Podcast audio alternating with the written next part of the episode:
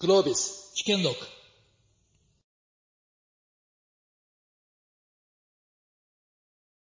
こんにちは。第1部盛り上がりましたね。問いがいっぱい増えて、この3日間で何やるかをずっと考えさせられましたけれども、まず最初にウクライナの皆さん、それからつい今週また震災に遭われた東北の皆さんで、そしてコロナで本当にいまだに辛い目をしてらっしゃる方、医療関係の方に少しだけ思いをいたしたいと思います。今回のセッションはですね、ポストコロナのグランドデザイン、先に政治、そして安全保障という形でいろいろ深い議論をしていただきましたけれども、それ以外にもいろいろ我々が作り直していく、初めて作っていく、たくさんのことがあると思います。ポストコロナと言いますけれども、堀さんもおっしゃってたみたいに、前回の大きなパンデミックは1918年から20年のスペイン風邪、今回のコロナで世界で亡くなった方は600万人、スペイン風邪5000万人です。日本で亡くなられた方は20万人強、前回の2万人強、前回は多分40万人ぐらいだと言われていて、インパクトだけを見ると今回の方が小さいんですが、でも我々にとってはポストコロナすごい大事だよねと感じている。でもそれはおそらくもともとコロナがある前から起こっていた大きな手をつけなきゃいけない変化がちょうどこれで明らかになったということがスタートポイントだというふうに思います。少しだけ議論のセットアップをさせていただきたいんですけども、まずは人口がものすごい増えてきたと、工業化の時代を増えてですね、もう見ていただけば一目瞭然ですよね。この地球上に人間が増えたのって産業革命以降なんです。工業化することで実は衛生も含めて栄養も含めて乳幼児死亡率が劇的に下がったっていうのが我々が生きてきた200年で、これがそろそろ変わりになると。おそらく2070年から80年ぐらいに90億人から100億人の間でピークになって、22世紀は減るだろうと、すごい劇的な変化が起こりつつあります。次お願いします。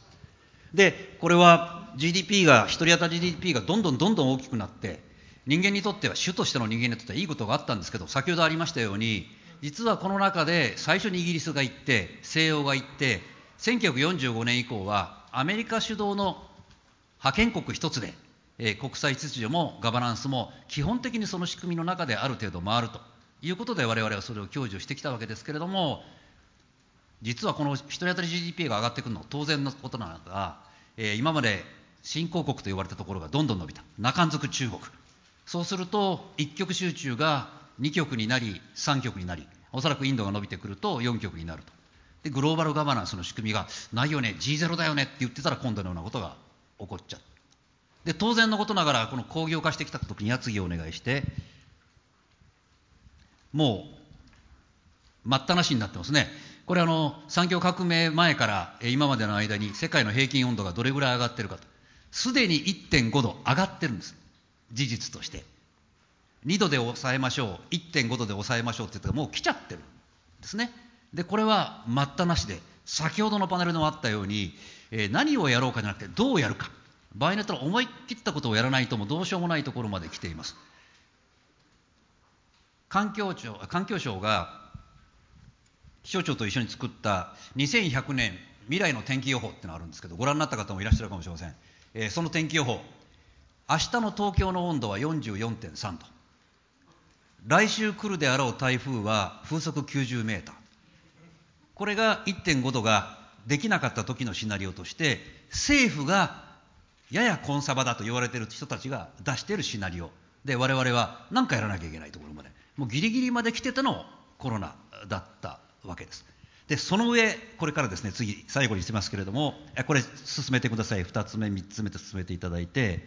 我々21世紀の最初にすごいことが起こりました。これはヒルバートっていう、UCE の学者が書いたものですけれども、2000年ぐらいにですね、地球上で貯蔵されているデータの大部分がアナログからデジタルに入れ替わったんです。皆さんご覧になっている一番上の薄いところがアナログなんですが、毎日新聞も本も出てるんですが、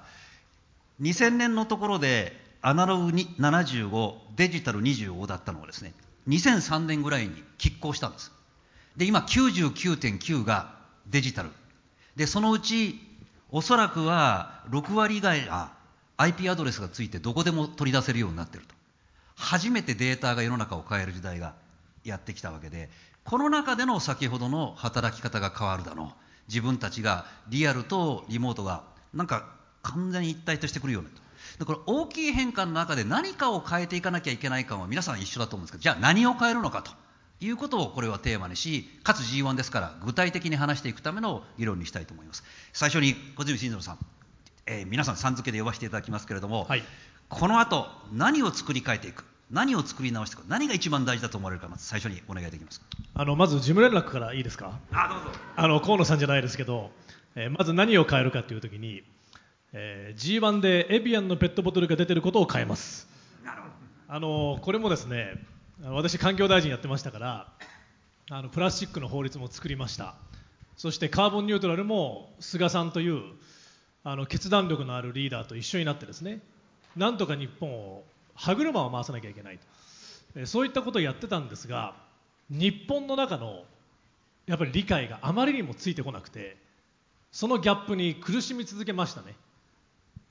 ちなみにレジ袋の有料化をしたことじゃ私じゃないのに私になってるっていうことでねこういうこともありましたけど、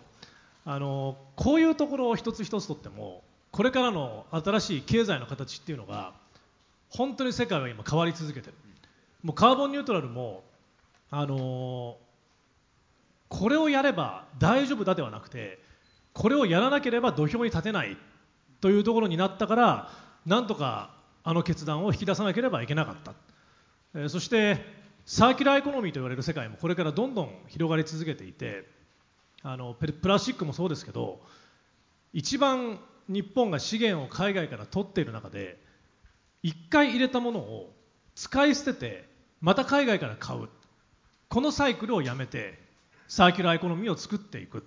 その方向に変えるにはやっぱり身近なところから変わらなければいけないなと。もう国の方の法律とかだいぶ変えました。だけどまだまだ変えなきゃいけないことはありますが、G1 メンバーの私としては、これからの G1 の中でのサステナビリティ度を高めないといけないので、G1 の開催がカーボンニュートラルになるっていう、なるほど、そういうところからも始めなきゃいけないなと。そうすると2つあって、カーボンニュートラル、サステナビリティっていうのは、その大きく思い切ってここを目指すんだっていう話は少しできたと。で今度は足元から積み上げる、そういう順番で考えろっていうことですか。竹中さんがよく G1 でいう名文句っていうのが、景色を変えようじゃないですか。私が言いたいのはアプローチを変えようですね。アプローチ菅さんと私がやったことは、日本の積み上げ型の政策決定のアプローチを変えたんです。もう最初からズドンと高いアプローチをバックキャストでここまで行こうと示してから、ここを決めたんだからこれをやんなきゃいけないというアプローチに変えたんです。でそれはなかなか理解は追いつきませんでしたし、今でも役所の抵抗とかあります。ただ今の世界の現状を見てると、コロナで世界はコロナしか考えていないんではなくて、その間国家の経済と社会の形を変え続けてるんですよね。そこに気づかず今のままだと、コロナが終わった時に世界が圧倒的に前にいて、日本がコロナだけを見てさあこれからだという勘違いのものすごい遅れを取り戻せない可能性が高い。じゃあコロナをきっかけに先ほどの経済の在り方自体を変えるということをどれだけ急いで積み上げていくか、政策ではなくて行動を変えていくか、そっちだと。その政策の中のアプローチを変える。でさっき竹中さん、そして河野さん、沖名さん、世耕さ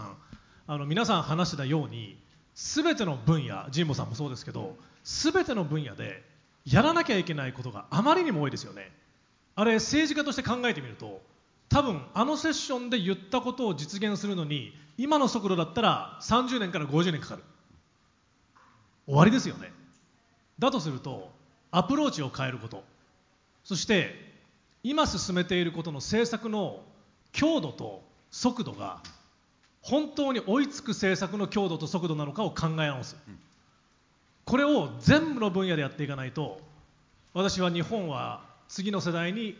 必要な国づくりを託せないと思うので、私が言いたいのはカーボンニュートラルで取ったアプローチを全ての分野でやるべきだと。何年にこれをやる、それを最初に決めて政策を追いつかせるっていうアプローチを取らないと、私は変わらないと思いますね。なるほど、ありがとうございます。竹田さんどうですか、これから変えていくべきことで一番大事なことって何。一番大事なことは、ちょっと最後に申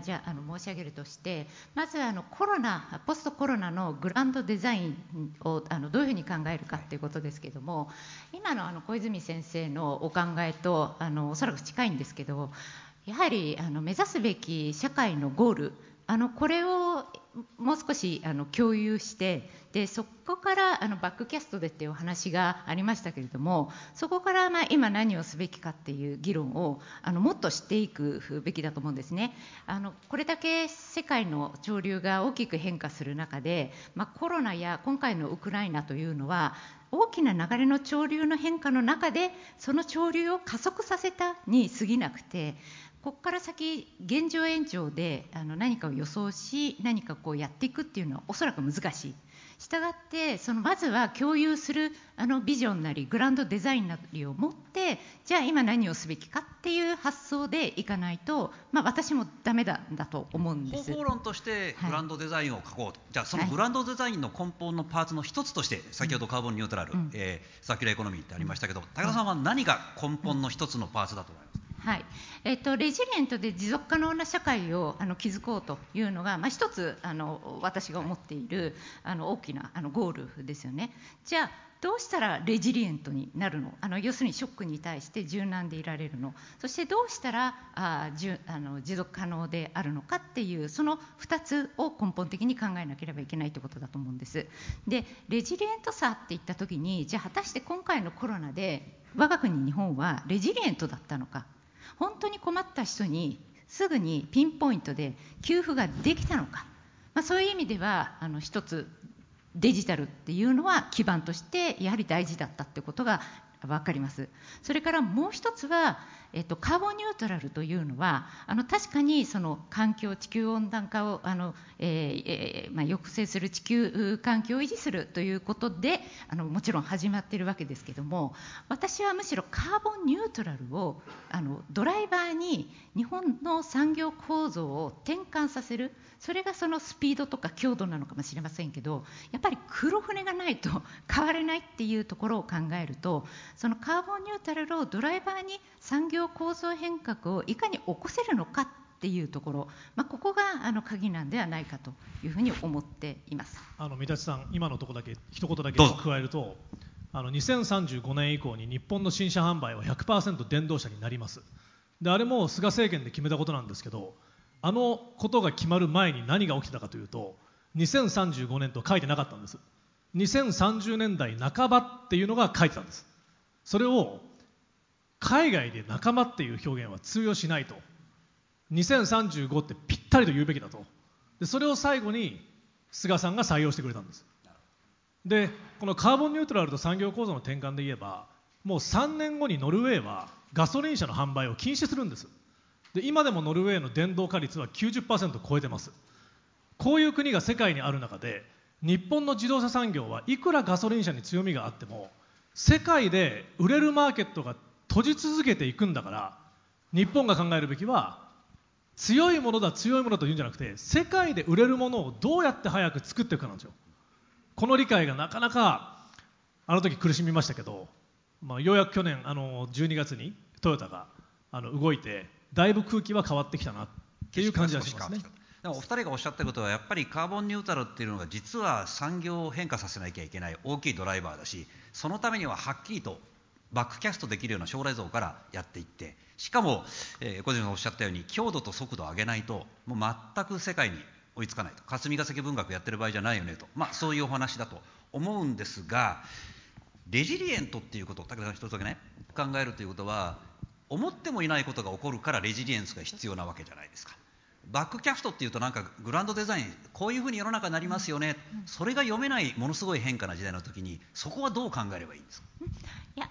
もちろんそのバックキャストでやるにせよですよ、目指すべき方向に向かう過程でまた予想しないことが起きます。でその予想しないことが起きたときに柔軟に対応するけれども、目指すゴールは同じであると。ただアプローチとして変えなければいけなくなることはあると思います。例えば想像していなかったイノベーションが起きることもあるかもしれない。ありますね、これアジャイルにっていうことだと思うんですよね。もう全くコントロールできなくなったんで、宮田さんが話すというので、宮田さんお願いします。はい、はい、ありがとうございます。そういう意味では、このポストコロナというのか、もうこのコロナの中からもう世界変わってますよね。もう小泉さんがおっしゃったように、もう動き始めていると。でもう去年の G7 の段階でも国際協調経済成長っていう、これがもうメイントピックではなくて、サステイナビリティ、ダイバーシティ、インクルージョン、ウェルビーイングと、この世界がつながったことによって未来が見えてきた。未来とつながなくちゃいけない、一人一人につながなくちゃいけない。ここからやはりこの新しいこの、世界の目標を今積み上げていかなくてはいけないわけですよね。でその時に例えば、その一つのアプローチとしてカーボンニュートラルというのはすごく大事で、小泉さんたちの取り組みって私自身もとてもリスペクトしていますけれども、たださっきのいろいろなことが起こりうると、コロナにおいてもいわゆるワクチンだけではなかったり、あるいは中国が取っていた今のゼロコロナ戦略も時代遅れになりつつあると。同じようにもしかしたら炭素を出すことがいい社会になるかもしれない、化学変革によってですね。これは起こりえないですけど、例えばプラスチックって大きく変わりましたよね。かつては木を破壊するなと、でもプラスチックを使いなさいって言ったのがもう今外、あるいはもしかしたら再生プラスチックっていうのがもっとコストダウンしてできてくれば、また局面は変わるはずなんですよね。でそういう意味では、この持続可能な未来というのか、未来をどう作るべきかっていうビジョンの中に、カーボンニュートラルだったり、あるいは今世界の最優先の一つは核をいわゆるこの手段として使わないこの国際秩序、これが多分さっきロシアかウクライナかっていう話がありましたが、コードとして核戦争という選択肢にしない世界、これが多分一つ最優先であり、あるいは大国が圧倒的なこの武力を背景に人権を踏みにじらない世界、これがまず一つのコードであると。でそのいろいろなこの持続可能な世界につながるファクターの中に、我々はこの経済活動だったり国の活動をどうドライブさせていくのか。でそれを考えたときに、例えば、カーボンニュートラル以外にも、日本であれば食のこの豊かさ、持続可能性とかですね。であるいはいわゆる誰もがいわゆるさっきの少子化高齢化という問題ありましたが、高齢になっても働ける社会というのもあるかもしれない。いろいろなこの持続可能なこの軸の中でどういう未来を目指すのか、これはもうお二人もおっしゃったこととつながるんですが、どういう未来、つまり中国だったりシリコンバレーが作ってきたこの10年の勝ち組のモデルではない新しい未来をどう描くのか、これが私自身すごく必要とされていることかなと思います。おっしゃってることはやっぱり複眼が必要だということをおっしゃっているような気がして、そうですね、カーボンニュートラルの話もサステイナブルな未来を作るっていうことだし、サステイナブルな産業構造を作るっていうことだし、食も含めてある意味安全保障的な、絶対それでも生きていけるって、これが目標になる。そうですね、サステイナブルな未来の一つにカーボンニュートラルがあると。でその中に例えばエネルギーの地産地消がある。でこれはまさに今回のロシア・ウクライナにもかかってくることですよね。であるいは技術的な問題として、例えばプラスチックをどうするのかとか、そういったものはもしかしたら技術革新で局面は変わるかもしれない。さまざまなこの局面の変化に、これがまさにレジリエントということだと思うんですが、こういったグランドデザインというものを描きながら、どう我々は社会経済を作っていくのかということが、やはり今まで以上に重要な時代になるのかなと。ですからグランドデザインが何かそれぞれ縦割りに、プラスチックどうしましょうか、食はどうしましょうか、エネルギーどうしましょうかってそれぞれを作った、これはグランドデザインにならないと。そうですね、どうトータルで連関して守らなきゃいけないものをこうだと。でその中のやり方はひょっとすると全然違った科学技術のブレイクスルーがあるかもしれない、はい。ロシアと、インドと中国とイランが組んでNATO を凌駕するような時代が来るかもしれないと、こういうのもシナリオとして持った上で違うパーツをきっちり考えていく。そのとおりですね。例えば中国なんかはもう SWIFT をある程度見越した想定で、もうデータを閉じてますよね。国内と国外で閉じていると。で決済そのものっていうものをいわゆるこのアントファイナンシャルの成功例を吸収してデジタル人民元を作ると。でそうするとこれお金を使うタイミングによって価値が変わるっていうような新しい経済圏ができてくる。でこの魅力で、一帯一路で地政学的にいろいろなものを取り込んでいく、これが一つのシナリオなんですが、彼らが作るそういった経済圏社会未来よりも魅力的なものでなければ、やっぱりこれからの社会の中で新しい価値は打ち出せない。それぞれの、地域経済圏コミュニティが何をどういう未来を考えているかということを、踏まえた上でじゃあ我々どの未来を選んでいくのかということ、単一ではないと思うんですよ、グランドデザイン、チョイスだとおっしゃってますね。チョイスがあり多様なこの未来の姿がある上でじゃあ一企業として何がそこにできるのか、そこのハウについて皆さんにまたもう一度お話を伺うんですけど、藤さんお待たせしました、東西総長に喋らせないパネルってもなかなかのもんだと思いますけどもぜひ、はい、ありがとうございます。まず認識としてですね、今いろんなことが議論に出てますけども、これまでのさっき見せていただいた、GDP の話なんかもあるんですが、要するに経済的物質的な、この発展というのをずっと追い求めてきているところがあるわけですね、特に先進諸国においては。でこれがある意味これだけではもう立ち行かなくなってきたということで、これいかにして世界全体がしっかり、これは経済的物質的だけではなくて、ある意味人間的あるいは文化的、もしかしたらソーシャル、あるいはソーシャルに良くなっていくか、みんなで良くなっていくためにどうすればいいかということに目を向けなくてはいけないと。でそういう価値観で見ると先ほどの小泉さんがおっしゃったような、例えば EVに置き換えていくということそのものが非常に大きい価値を持つということになるわけですよね。でこの価値をどうやってみんなでシェアしていくかという、まさにアプローチが必要で、この実践をどうやっていくかということで、これは東京大学の中でも言ってるわけですけども、一つはやはり対話を大事にしようということを言っていまして、やはりそういう価値観をどうやってみんなでシェアしていくかと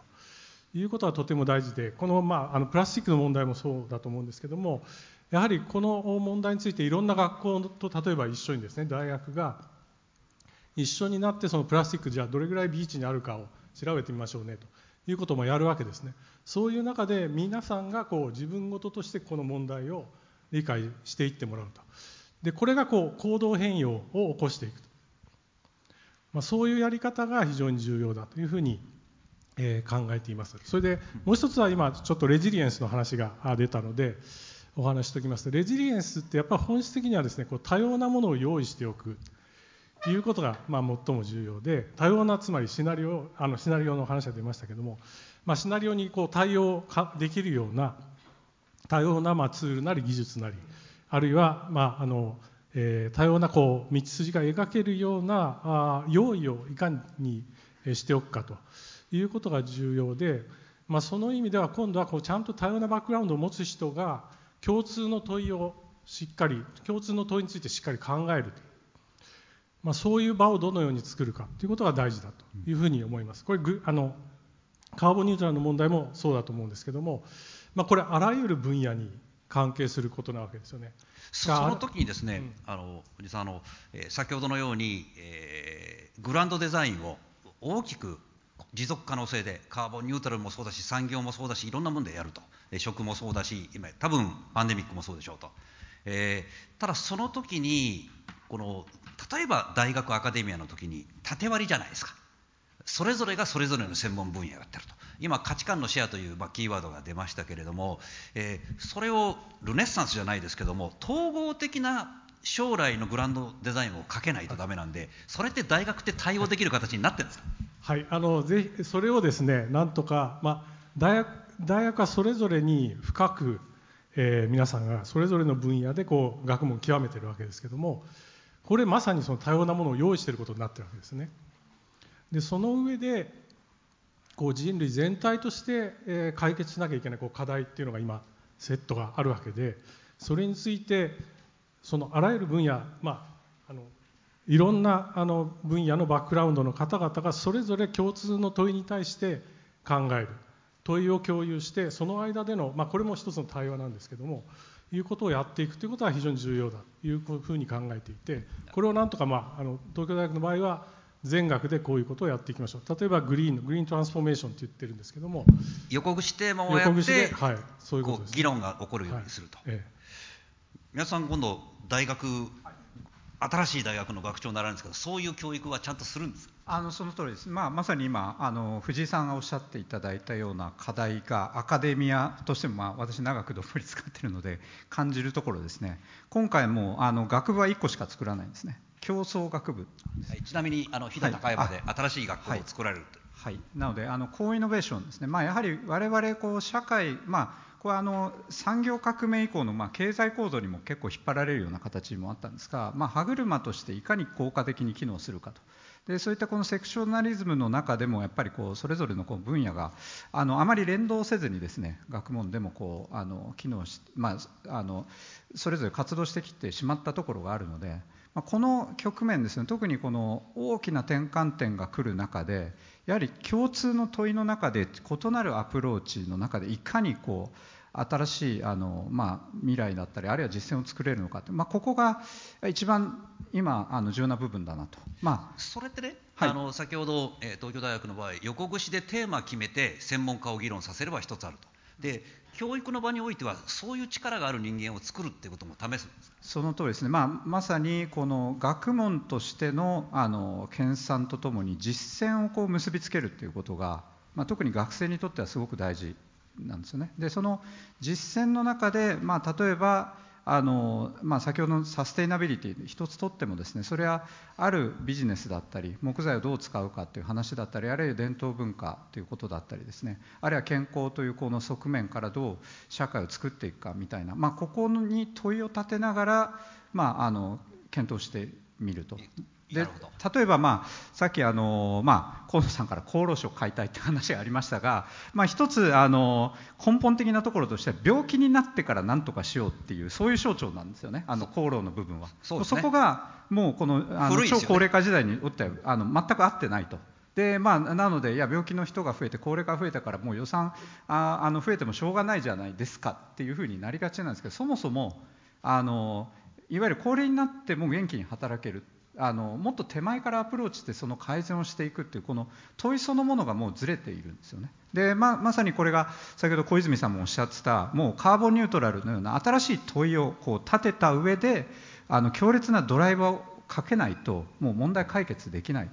で、まさにこの共通の問いというものを、まあ、藤井さんがおっしゃってたようにやはりこの分野を超えながらもう厚労省マターなので、まあ、医師を中心としたプロフェッショナルだけで話すっていうもう時代はもう終わりにすべきだ。その時に、まあ、今いろんなキーワードが出てもう皆さんほとんどアグリーですよね。グランドデザイン欲しいってずっと言ってますよと。でそれは縦割りじゃなくて統合的なものでなきゃいけないし今の現実をと。ただ問題はその問いの立て方、これ自分の反省も含めてですけど目の前で課題が起こったことに対して問いを定義し直すってことは安全保障の問題、核の問題我々できるんですけども、おそらくは本来はグランドデザイン書くときには例えば政治の世界においても本当はこれが大事な問題なんじゃないですかと。課題が起こる前にそれを投げれる人がいるし、それをいろんな分野で専門にやってる人たちがまとめていくっていうことが必要なんですけど、政治の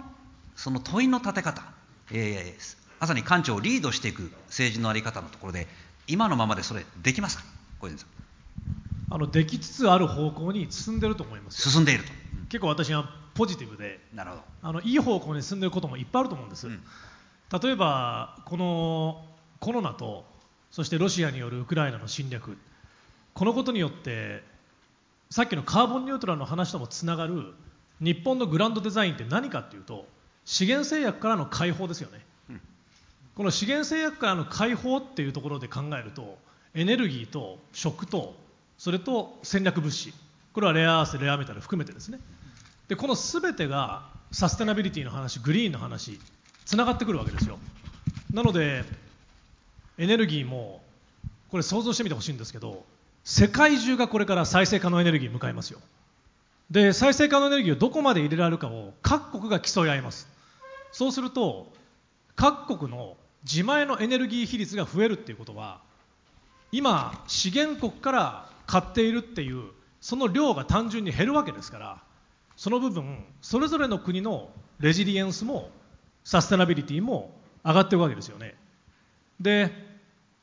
私が大臣の時にやったことはエネルギー基本計画という日本のエネルギー政策の中に再生可能エネルギーを最優先の原則でやるということを位置づけて、それは今の岸田政権にも変わっていません。でこういったエネルギーのこともそうだし食の世界も世界では飢餓や貧困の国に400万トンを支援をしているのに日本は輸入をして600万トン捨てている。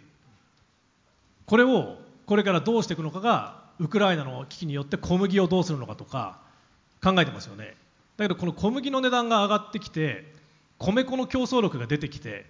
今までだったら小麦を使ってたところを日本の米をどうやって使うのかとか、さまざまこう自前の資源を生かしていくっていう、この資源制約からの解放ということが出てきましたよ。でサーキュラーエコノミーの話もしましたけど、アメリカはこれからバッテリーを2030年代後半ぐらいにリサイクル率 90% まで高めていくっていう政策を発表してます。これ何かというと、 EV も蓄電池も含めて今のままだったら中国依存が高いから、一回中国から持ってくるけども、一回国内に入れたらあとは循環して回し続けるっていう、その方向に経済を回してるんですよ。これをどこが、ね、やらなきゃいけないかって日本ですよね。そういう議論が政治でもなされるし、方向もあると、具体的にはデジタルの世界になってくって、サステナビリティが掛け算になると、すごい環境負荷をかけて作った資源、車もそうですと、食べ物もそうですと、でこれが全く無駄がないようにどうやって回していくかっていうことを、実は Uber も Airbnb もやってるわけで、そういうことだと思うんですけども、ただこれ経済成長っていう今までの物差しだと合わないですよね。いやこれね、需要の創出っていう観点からしたら、この脱炭素の市場以上に世界中で広がる需要創出のエリアって何ですかって、僕は逆に問いを立てたいですね。なるほど。これからアフリカも中東も自分たちの国の中で掘れば油が出てくる国がもう油を使わないと言ってるんですよ。この COP26 っていうのが去年あったのがイギリスでした。で私が大臣として出たのがマドリードでした。で今年の COP は27っていうんですけど、開催国はアフリカのエジプトで、来年は UAE ですよ。我々が油を買ってる国が2050年カーボンニュートラルを日本と同じ目標で動いてるのが UAE なんです。でサウジアラビアは2060年カーボンニュートラルなんですよ。だからもう世界の中で自分たちの国で掘れば出てくる資源があるのに、それをもう使わない方向で国家の改造を進めてる。もう全大陸が脱炭素の市場ですよ。でその、ある意味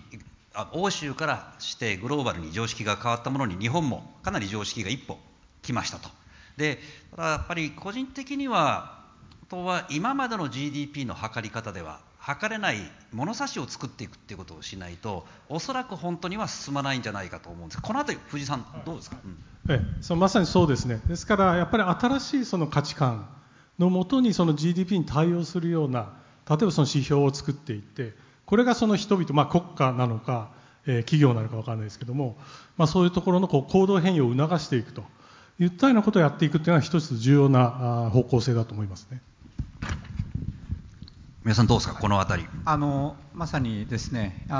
デジタルの本質はやっぱりつながることなんですね。これが、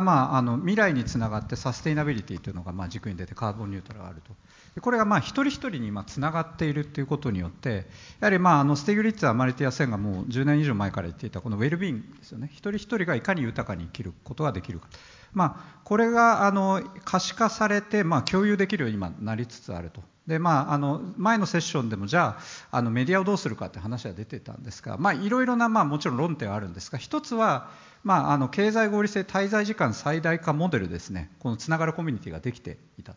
じゃあこれが例えばウェルビーイング、これだけで解決するとはもちろん言わないですが、テックジャイアントたちとも話しているのは、やっぱりその滞在時間最大化以外の軸で、じゃあ場をどう作っていくのか、これは一つの可能性としてはあるわけですよね。例えばスティグリッツとかが言ってるのもそうですけれども、もともとクズネッツが、大恐慌の後に GDP っていうのを考えてくれた、当時 GNP ですよね。工業生産がどれぐらい戻ったかを考えてくれてやって作ったのが、つまり工業化時代のために作ったのが GDP で、おそらくは今言ったその滞在時間もそうだし、それから資源の稼働率、あるいはサーキュラーの度合い、多分違う物差しを足していかないことには、これ多分進まないんだと思うんですね。ですからそれは今の、カーボンの問題もそうですけども、例えば生物多様性とかね、いうことまで含めて、つまりその地球環境に対するその負荷はどれぐらい与えているのかということは、むしろネガティブに働くような形で、そういうそのマルチアクシスで、その多軸の評価を総合するような形での、そういう指標を考えていくというのは重要だというふうに思います。今武田さん、ごめんなさい、いいですか？どうぞ。今総長が言ったこの生物多様性の分野もこれから経済と関わってくるのは、気候変動の部分は企業の、非財務情報の開示という部分で TCFD というこのものがかなり世界を今動かしています。でこの生物多様性が次に来てて、 TCFD の C ってクライメットだから C なんですけど、次 TNFD が来てるんですよ。でこの N はネイチャーだから、日本の中でも生物多様性に配慮して企業の、経営をやってますっていうところが TNFD の中で投資家が投資をするかお金が回るかということの軸が出てきているので、間違いなくその分野も次、日本では関心薄いですけど、日本の中で決めた目標は2030年までに陸域と海域で 30% ずつ自然の保護をする、これ国家戦略でもう出ているので、そこと企業の動きを連動させるっていうのがこれから本当に新しい一つの価値観だと思いますね。武田さん、このあたりどうですか？はい、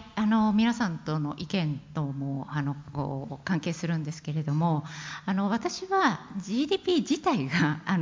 悪者というふうに思ってるわけではなくて、あれはもう経済を測る物差しなんですね。物差しの一つですよね。はい、物差しの一つなんですよ。だから物差しの一つだけで世の中でゴールにしてはいけないってことだと思うんです。なので何を最終的に目指すのか、我々がどういった社会を目指すのか、そしてその究極的なゴールは何なのかっていうところの軸をしっかり持っておこうということなんだと思うんですね。でウェルビーイングというのは最終的に目指すべき社会の上に、その社会において人々がゴールとするものだというふうに私は思います。でウェルビーイング自体をなかなかこう可視化するっていうのが難しいわけですけども、それも100% 正解というものは一人一人価値観が違う中ではないと思うんですけれども、一つの試みとして、人に関する項目と、それから社会に関する項目と、それから地球環境という項目に大きく3分類、さらにその中細かくして36項目でちょっと作ってみました。で全体のウェルビーイングを高めるために、じゃあ果たして何が一番影響を及ぼしているのかっていうのを少し定量的に見てみたところ、やはり人に関する項目は軒並み強い関係性は見られるんですね。例えば心身の健康であるとか、人々の暮らしであるとか、つながりであるとかで、社会についてもこの定量分析をやって、アンケート調査に基づいて定量分析したものですけれども、驚いたのが、基盤となるインフラだとか、あるいは医療サービスについての反応が大きいというのは想像できたんですが、意外と財政の持続可能性についても高い、つまり人々のウェルビーイングについて足元の財政の給付だけではなくて、将来の持続性を人々はそれをウェルビーイングとして捉えているっていうようなことが分かったわけです。で、一番影響度が大きかったの何だと思いますか？会場の皆さん、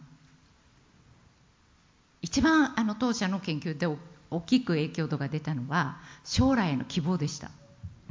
でこれ自体もちろんバクッとしたものですけれども、冒頭の話に戻りますが、だからこそ我々何を目指してるんだ、どこに希望があってそこに向かってるんだっていうことを持つこと自体、これ自体も重要、ウェルビーイングにとって重要なんではないかというふうに思います。ありがとうございました。ものすごく大きい話がいろいろ分かれてきてるんですけれども、このセッションの最後に、竹中さんがいつもやってくださるようにですね、皆さんにご自分の政治のシンクタンクのアカデミアの、あるいは逆の立場で、本当に今そういう未来に向かってやるために何を一つ変えるとすると一番大事なキングピンなのか、ここを変えればなと、これを最後に皆さんにお願いしますので、それまでの間ぜひ皆さんからも質問をいただきたいというふうに思っています。今日出ました話っていうのはやっぱりずっと言われていることですけれども、本当はオールタナティブなシナリオも含めてですけど、価値観ベースに、問いベースに、できるだけ統一したグランドデザインを一緒に書かなきゃいけないと。でデザインの時には先ほど価値観を共有化しよう、それからそれをできる人材も実践を踏まえて、理屈だけじゃなくて作っていこうと。でその上でウェルビーイング、ダイバーシティ&インクルージョン、生物多様性、いろんな意味でのサステナビリティの物差しを入れて、最後に武田さん非常に大事なことをおっしゃいましたけど、みんなが希望を持たないことにはきっと行動は何も変わらないだろうという話なんですが、ただこの議論我々一人一人に突きつけられていて、自分の持ち場で一体何を変えればそこに向かうのかと、さはさりながら既得権の方々もいますし、厚労省だけではなく過去のやり方を法律で予算で踏襲していくっていう組織も世の中にはいっぱいあるわけですから、それをどういうふうにしていくかということを考えながら、最後に皆さんにその処方箋の一つのアイデアをいただくと。でその前に皆さんからぜひご質問ご意見いただきたいと思います。はい、じゃあ皆さんこちらにお願いします。前から2列目です。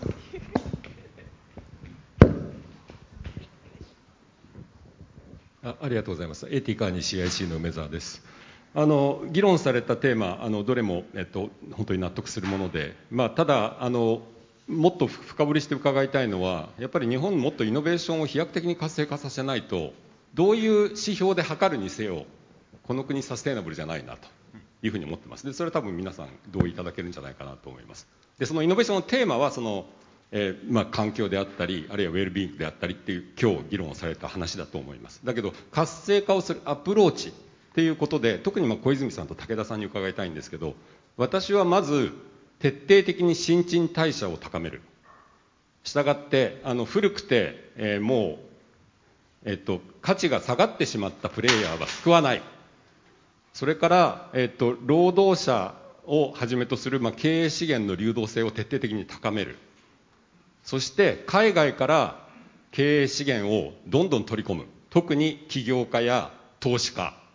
したがって富裕層を誘致をするってことになります。この辺が不可欠じゃないかと思ってるんですけど、じゃあ梅田さん、ご意見どうでしょうか。それを進めるために何が必要かという質問でよろしいですか。まずそれにアグリーですか。アグリーだとすれば何が必要ですか。はい、じゃあ小泉さんと武田さん、イノベーション一言で言うと、最後の1分の問いで答えることにも通じちゃうんですけど、はい、カーボンプライシングが必要だと思います。つまり今までと違うのは、炭素の排出に対して、価格メカニズムを入れていくっていうことがこれからより強く出ないと、今脱炭素に世界の大競争が起きている中で、そちらで先端で頑張っている人の方が、企業の方が不利益を受ける。分かりやすく言うとですね、今石油石炭税というのがあって、一番安い税率なのは石炭なんです。で石炭が一番安くて、石炭、天然ガス、石油という形で上がっていくんですけど、一番安いものが一番 CO2 を出す、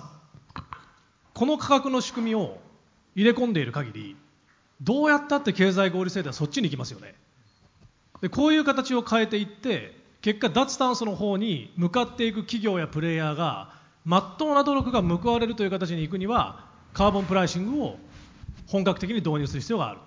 ですごく大きかったのは、今年の年頭の岸田総理の会見で、カーボンプライシングを最大限活用すると言い切ったことです。でその言葉をなんとか亡き者にしたいと動いている一部の人たちがいるので、それをそうさせないように形にしていくのが今年の戦いだなと思っています。ありがとうございます。じゃあ武田さん。そうすれば結果的に新陳代謝が進みます。はい、もう完全に同意します。で、イノベーションを起こすには、究極的には私は暗黙知の交わり、これが非常に重要だと思っているので、おっしゃられたように経営資源、特に一つ挙げるとするならば、私は最後に言おうと思ってたんですけど、労働市場の流動化で、これ言われて久しいんですけど、本当に動くなという制度がたくさんあります。退職金税制もそうですし、それからなるべく働かないことが得なような制度もあります。そういったものを取っ払うということが一つですね。それから、やはり人材のポートフォリオを変えていかなければいけないんだと思います。これまでは日本はキャッチアップ型で、新陳代謝が低いので、同じことを的確にやっていくことが評価されていました。しかしこれからイノベーションを本気で起こそうとすると、そういう決められたことをやっていく人材から、創造的にものを作っていく人材に、もう変えていかなければいけない。でそれを受け入れられる経営層なのかと。いうところがまた一つの壁で、経営のその多様化というのも同時に進めていかないと、その定型的人材から創造的人材への移行というのも進まないのではないかと思っています。ありがとうございました。じゃあ次の質問どうぞ、こちらに。でその後そちらに行きます。じゃあ前の北川さんから。北川拓也です。ありがとうございました。今日お話しされたような、なんか大きな変化を加速させるためには、国民とか人々がやる気を出さないといけないと、これを絶対欲しいんだという欲望をかき立てないといけないと思うんですけども、そのインセンティブデザインというのが大事だという話を小泉さんもされてたと思うんですけども、どういったこれからインセンティブデザインをしていくべきか、それはお金なのか、それとも評判なのか、それとも社会からの評価なのか、なんかそういったものがもしお考えあれば、具体的にどういうデザインをしていきたいとかあれば教えてください。どなたに対する質問ですか。じゃあせっかくなんで藤井学長に、はい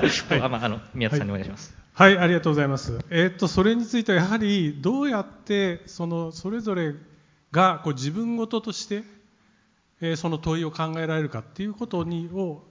そういう状態をどうやって作っていくかということだと思うんですね。ですからそのために、これはですからいろんなレベルでやはりそのことをみんなで共有していかなくちゃいけないと思うんですけども、で多分先ほどの、要するに国全体のレベルでは例えばポリシーは、ある方向性が出ているとするんだけども、そこはなかなか本当に現場のところまでは、それがいってないとすればですね、この間をつなぐやはりこの人々が、交流したり対話をしたということでですねを通じて自分ごと化を進めていくということが一つ大事だというふうに思います。わかりました。はい、じゃあ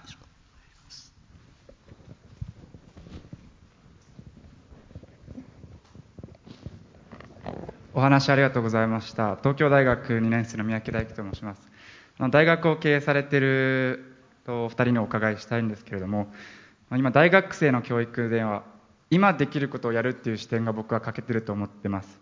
東京大学内でも SDGs とかインクルージョンとか大学の外でどういうふうにいい社会を作れるかっていうのは議論ができるんですけども、例えば東京大学内では留学生と一般生の交流が全然進んでいなかったり、友人の視覚障害の方はバリアフリーがキャンパスで進んでいないと言っています。トップにいらっしゃるお二人に今身の回りのことをやるということを大学生に伝えるためにはどうすればいいかお伺いしたいです。はい、はい、ありがとうございます。今おっしゃっていただいたようなことは、実を言うと、大学としても、むしろ学生の皆さんにもイニシアティブを取っていただいて進めようと思っています。で特に、SDGs あるいは、まさにそのサーキュラー、このプラスチックなんかのペットボトルの話もそうなんですけども、こういうことも含めてですね、むしろ学生の皆さんと話をしながら進めていきたいというふうに思ってますので、むしろ今のようなことをどんどん伝えて、私も対話の場っていうのもいくつか設けてやってますので、そういうところでぜひインプットしていただきたいなというふうに思います。皆さん、はい、まさにご指摘の点っていうのがなぜ我々が新しい大学を作るかというところにつながってるんですよね。いわゆる4年間のモラトリアムと高校、5年生6年生って言われて久しいんですけども、やはりこの大学の中で人生を豊かに生きるために、あるいは社会とのつながりの中で何ができるのかっていうのも実践すべきもう時だと思うんですね。でさらに言えば、先ほどなぜイノベーションが起きないのかっていうところがあるんですが、詰め込みこの勉強だけではなくて、もっと手前からですよね。そういった取り組み、例えば、地域の商店街に行ってそこを活性化させるとかですね、あるいは人々のこの暮らしに寄り添って何ができるのかと、こういった取り組みっていうのも中学や高校の段階からこの地域、だけではなくていろいろなコミュニティとのつながりの中で考え続けて実践をして、で、それがもう大学にもつながっていく、こういったことをですね、我々高校とも連携をしながらやっていきたいなと思いますし、まさにそういった声が今の大学生から上がってきたことにすごくポジティブな可能性を感じました。ありがとうございます。はい、ありがとうございます。少し補足なんですけども、でまさにそういうことを続けていくことが先ほどの今度はイノベーションにつながっていくんだと思うんですね。つまりイノベーション実際に担う人たちっていうのがやはりとっても重要で、そういう人たちをもっと大きく広げていかなくてはいけないので、その意味でもやはり身の回りのところから変えていこうというふうな考え方でやっていただく、あるいはやっていけるように、大学の環境も整えていくということはとても大事だと思っています。だからお二人の話もグランドデザインの話をしてるけど、足元のことをきっちりやっていくこと、実はグランドデザインを作り実践する人間を作るところにものすごく役に立つはずだと。その通りですね。いうことをおっしゃってます。その通りです。さっきの北川さんの話にもつながるんですが、モチベーションをどう作っていくのか、もう経済合理性の時代じゃない、経済変わらなきゃいけない、これはもう同意である一方で、貨幣ですよね。それをどう作っていくのか、新しい貨幣で、デジタルマネーの中で、例えばなんでしょう、今までの地域通貨では、時間が来たら使えなくなるっていうのはあるんですが、デジタルでつながることによって使い方がつながったときにまた新しい価値が生まれるとか、あるいはその使う目的によって価値が変わっていく、こういうような我々のこのモチベーションだったりコミュニティをより深くしていくような、そういう取り組みっていうのはもう始まっているし、もうこれは好むと好まざると、もうデジタル人民元中国だったりイークローナスウェーデンだったりでもう始まりつつあるんですよね。あるいは NFT が同じ役割をするかもしれない。その通りです。でその中でやはりこのコミュニティの単位でどうそういうつながりをデザインしていくのかっていうのは、まさに今の身の回りにもつながっていくことかなと。ありがとうございます。イエスパ。はい、小泉先生、New approach, very good。 これは自由民主主義、自由経済主義では可能ですか？例えば先生がサウジアラビアの例が上がったんですけれども、 Not a democracy、 命令経済であるとコメントしていただきたいんです。ありがとう。サウジアラビアみたいな国ではなくても、そのアプローチをやったのが私は菅政権だったと思いますね。残念ながら1年で終わりまして、残念ながらその後も河野さん応援したけど負けましたけども私は可能だと思います。で、ただそのためには政治家の首が何人か必要だと思います。それぐらい一つのある一定の政策分野で徹底的に変えて、しかも日本的な階段を上がる積み上げではなく、いきなりジャンプをさせる、そしてそこまでジャンプをさせた後についてこさせるというアプローチを私はやりましたから、相当血を見ます、恨みも買います、敵も作ります。だけどこれだけ違いが大きな転換点に来た中で、多分全ての政策分野でそういう生首が必要なんだと思います。それを一気にやること。だから今日ちょっと話をしてて、私はちょっと不安だなと思ったのは、確かに選択を残す、そのあらゆる可能性を追求する、大事なんですけど、日本の中でそれを言うとですね、単純に全張りをしてどこも突き抜けないんですよ。ものを決めないことになっちゃう。で一番大好きなのがそれ官僚なんです。誰も敵にしないから。むしろ日本って全張りするリソースってあるんですかと、そして全張りする時間が残されてるんですか。だから私の中ではすごく菅政権の1年間はやりがいがあったのは、とにかくこれ変えましょうっていけ、この1年間突っ走ったのは、自分の中では映画300の、知ってるかなみんな、300人しかいないスパルタに何万のアテネに立ち向かうみたいなね、結果スパルタも死ぬんですけどそういうなんか政治家としての妙利に尽きる仕事ができるっていう立場、これは本当にやりがいありますよ。やっぱり質疑応答の方が面白いっていう話がよくわかるんですけど、やっぱり今の話結構本質論で、ある程度一つのシナリオに決めれないけれども、だからといってものを決めない理由にはならないと。でそれからトヨタは全張りすることができても、それ以外の会社は全張りすることができない、いわんや政府においてやと、こういう中で、だからといって生首全部飛んでいくと、昔あるアメリカの巨大企業の経営者にどんどん人を変えていって成長させてる企業、はっきり言って GE ですけども、だから同じこと日本でもやるべきですかねって言ったら、そしたら日本人一人もいなくなるよと言われてしまったと。やっぱり本当に強い政治家をどんどん変えていって我々いいのかっていう問題を踏まえながら、どう民主主義の中でやるかっていうのがエスパーの言った一番問題だったんです。じゃあ三田さん、ちょっと三田さんが言ったことの一点だけ言うと、トヨタは全張りできるけど他の企業はできないって言ったけど、本当はトヨタも全張りできるんですかっていう、その問いを日本は持たなきゃいけないと思います。なるほど、全張りと言ってるだけかもしれない。はい、すいません、お待たせしました。後ろ、田口さんから。ありがとうございます。日本の勝ち筋をぜひ確認したいと思います。皆さんの問題意識がよく分かりました。世界においての優位性、日本においての優位性をどうやって発揮するか、どの勝ち筋があるかということを、経済部門でもアカデミックでもいいので、お答えいただけたらいただきたいと思います。じゃあ時間も迫ってきたので、先ほどの最後にこれ一つやりたいということ、かなり今実はお話しいただきましたので、それも含めて日本の勝ち筋と自分がその中で具体的に何をやりたいかということをお一人ずつにお話を伺って、締めていきたいというふうに思います。宮津さんからお願いします。そうですね、全張りをするよっていう議論ではないということを繰り返したいと思うんですけども、さまざまなこの可能性がある中で、今までのこの地方創生ってなかなかうまくいかなかったのは、もう大都市化ですよねっていうのが起こって、それが止められないような状況で地域にオルタナティブをものを求めていくと。で、例えば飛騨でそれが全部できるわけはないんです。ただ、じゃあ伝統文化だったり木材資源といったところには特化したものがあると。じゃあこの地域はそれに特化しつつ、でも足りない部分をこのつながりの中で作っていけるわけですよね。で、まさにデジタル田園都市っていうのは、デジタルって言いながらもこれまでの地方創生モデルにかなり近かったんですが、この地域そのものがつながりながらどういう未来を目指していくのか、でその中で個々の勝ち筋を決めていくっていうことだと思います。でその上で、日本は、カーボンニュートラルっていうのも一つなんだとは思いますが、河野さんがさっき言っていた少子高齢化、人口減少で医療費をめちゃくちゃ使わなくちゃいけない。でこれは大きな危機であり、でも裏返せばそこに、好むと好まざるとお金を使うっていったところは、一つの可能性でもあると。でこういったいわゆるこのヘルスケアを軸にしながらデータがつながっていて、アップルなんかはまさにそこにモビリティをつなげて世界戦略を作っているわけですよね。